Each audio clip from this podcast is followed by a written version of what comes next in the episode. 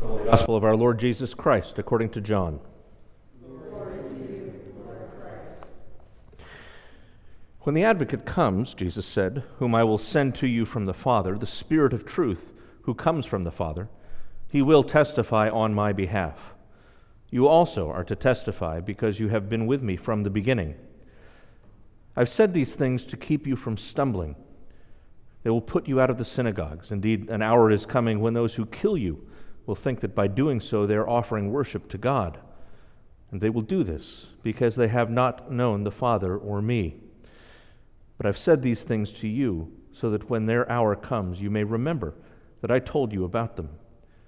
I did not say these things to you from the beginning because I was with you, but now I am going to him who sent me. Yet none of you asks me, Where are you going?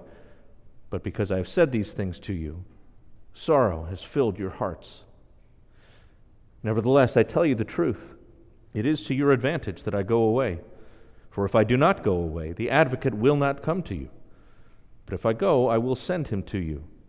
And when he comes, he will prove the world wrong about sin and righteousness and judgment.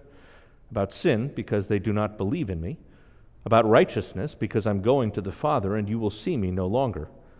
About judgment, because the ruler of this world has been condemned. I still have many things to say to you, but you cannot bear them now. When the Spirit of truth comes, he will guide you into all truth. For he will not speak on his own, but will speak whatever he hears, and he will declare to you the things that are to come. He will glorify me, because he will take what is mine and declare it to you.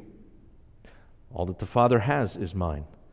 And for this reason I said that he will take what is mine and declare it to you. The Gospel of the Lord. In the name of the Father, and of the Son, and of the Holy Spirit. Well, I have to say it has been a very strange morning for me. And the reason for that is not what I encountered here, but what I didn't. There are no cicadas. Do, do you all have them? Anybody have them at your house? They're not in Edgewater? Dan, you got a few of them? You got one. Okay, well. Okay, so they are in Edgewater, just not in Flossie's neighborhood. Yeah. Uh, where I live in Reisterstown, we started being able to hear them this week, and uh, and they're going to get loud. I, they get really loud. Um, the, the, nice thing about them is they're, they're, they're, harmless. They don't sting. They don't eat your plants. They the worst thing that they do to your stuff is when they lay their eggs. They you know kill the little tiny uh, twig that, that they do that in on your trees. But other than that, they they just mostly you know. Well, I mean, like a, a lot of 17 year olds right now, they just, you know, go around looking to mate and otherwise they're, they're pretty harmless. But th- the spectacle is something. And I know some people are really, really freaked out. My, my wife doesn't even want to talk, talk about them. Um, but the, of course, this got me thinking about the book of Joel. Uh, the prophet Joel is not, not one that we read very often, except usually in conjunction with, uh, with the, the quote from him that Peter gave us. But uh, it starts out, it's one of these really wild books of prophecy where, where you, you, you're, you're introduced to this frightening scene of a locust invasion. In fact, uh, Joel uses four different words for four different types of locusts. We're not even sure what they are but they're, they're coming through an invading army that, that tears up the land with the teeth of a lion, the fangs of a lioness, laying waste my vines and ruining my fig trees. The vine is dried up, the fig tree is withered, the pomegranate, the palm, and the apple tree, all the trees of the field are dried up. Surely the joy of mankind is withered away. No, it's, it's awful. The food has been cut off before our eyes. Joy and gladness from the house of our God, the seeds shriveled beneath the clods, the storehouses in ruins, the granaries broken down, the grain dried up, and the cattle moan and the herds mill about because they have no pasture. Even the flocks of sheep are suffering because this invading army of locusts has eaten everything in sight. Listen to this. Listen to the way he, he tells this.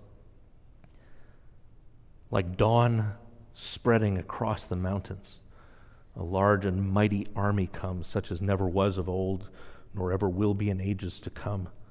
Before them, fire devours. behind them, a flame blazes. Before them, the land is like the Garden of Eden, but behind them, a desert waste. Nothing escapes them.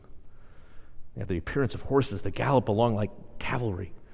With a noise like that of chariots, they leap over the mountaintops like a crackling fire, consuming stubble like a mighty army drawn up for battle. At the sight of them, nations are in anguish. Every face turns pale. They charge like warriors, scale walls like soldiers. They don't jostle each other. Each one marches straight ahead. They plunge through defenses without breaking ranks. They rush upon the city. They run along the wall. Like thieves, they enter through the windows. Before them, the earth shakes. The sky trembles. The sun and the moon are darkened. And the stars no longer shine. We have a plague of locusts. They're so thick they blot out the sun.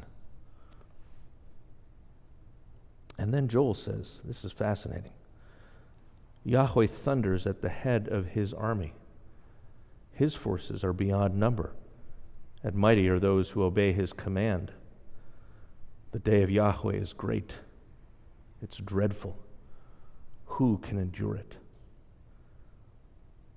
And the question is Is Joel presenting God to us as the one at the head of this army of invading locusts? Is this plague God's judgment upon his people? Or is Joel presenting God at the head of his army that is going to defend his people from this plague? He doesn't tell us. Like so many of the prophets, his word is one that doesn't let us get too comfortable. God is always going to defend and vindicate his people against their enemies. But when they're their own worst enemies, what's going to happen? Well, even now, declares Yahweh, return to me with all your heart. That's what he says to his people. Return to me with all your heart fasting, weeping, mourning. Your heart, not your garments, return to Yahweh your God, for he is gracious and compassionate, slow to anger and abounding in love, and he relents from sending calamity. Who knows? He may turn and have pity and leave behind a blessing, grain offerings and drink offerings for Yahweh your God. He may restore once again the ability for you to bring those offerings to him that he has commanded. And so gather all the people. Let the priests who minister before the Lord weep between the temple porch and the altar. Let them say, Spare your people, Yahweh. Don't make your inheritance an object of scorn, a byword among the nations. Why should all those nations say, Where's their God? Well, skipping ahead, the answer to that in the third chapter of Joel is that the nations are judged. The whole third chapter of Joel is a declaration of the judgment that God is going to bring upon the hostile nations around, all the people who came against his people. But this dramatic judgment comes because of this climactic event that Joel talks about in that prophecy that Peter quotes on Pentecost. He says, I will take pity on my people. I will send you grain, new wine, and oil enough to satisfy you fully. I will drive the northern army far from you. Maybe that plague of locusts wasn't actually a plague of locusts. Maybe that was a description of the armies coming against God's people. Scholars argue about whether Joel had a literal plague of locusts in mind, or whether that was his metaphor for the army, or whether the army is a metaphor for the locusts. I'll be glad O people of Zion, rejoice in Yahweh your God, for he has given you the autumn rains in righteousness, sends you abundant showers. The threshing floors will be filled with grain, the vats will overflow with new wine and oil. I will repay you for the years the locusts have eaten. And then you'll know that I am in Israel, that I am Yahweh your God, that there is no other. Never again will my people be shamed. And afterward, and here's the part that Peter quotes I will pour out my spirit on all people. Your sons and daughters will prophesy. Your old men will dream dreams. Your young men will see visions. Even on slaves, men and women, I will pour out my spirit in those days. I'll show wonders in the heavens and on earth blood and fire and billows of smoke. The sun will be turned to darkness and the moon to blood before the coming of the great and dreadful day of Yahweh. And everyone who calls on the name of Yahweh will be saved. That's where Peter stops.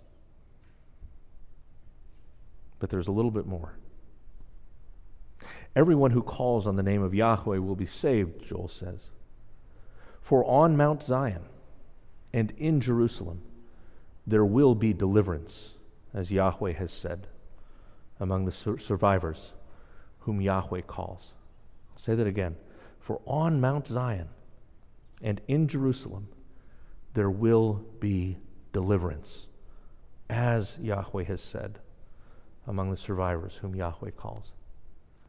And where is Peter when he quotes this prophecy from Joel? on Mount Zion in Jerusalem. And he says, This is fulfilled right here, right now. He's saying that God has done something climactic, God has done something decisive, after which things will never be the same again. He's being faithful to fulfill the promises he has made to his beloved people. And he is vindicating them.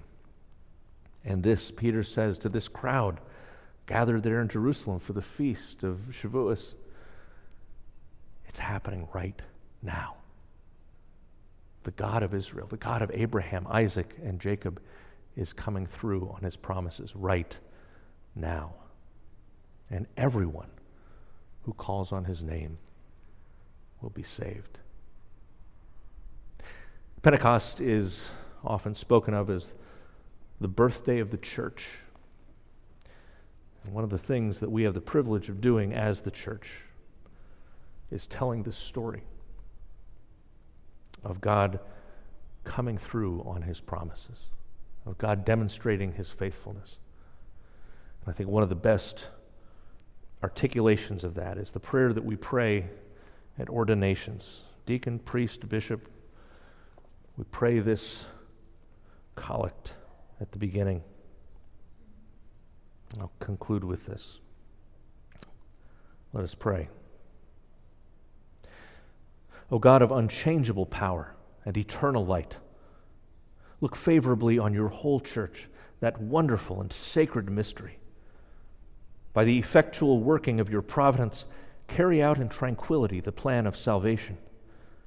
Let the whole world see and know that things which were cast down are being raised up, and things which had grown old are being made new, and that all things are being brought to their perfection by Him through whom all things were made, your Son, Jesus Christ, our Lord, who lives and reigns with you in the unity of the Holy Spirit, one God, forever and ever. Amen.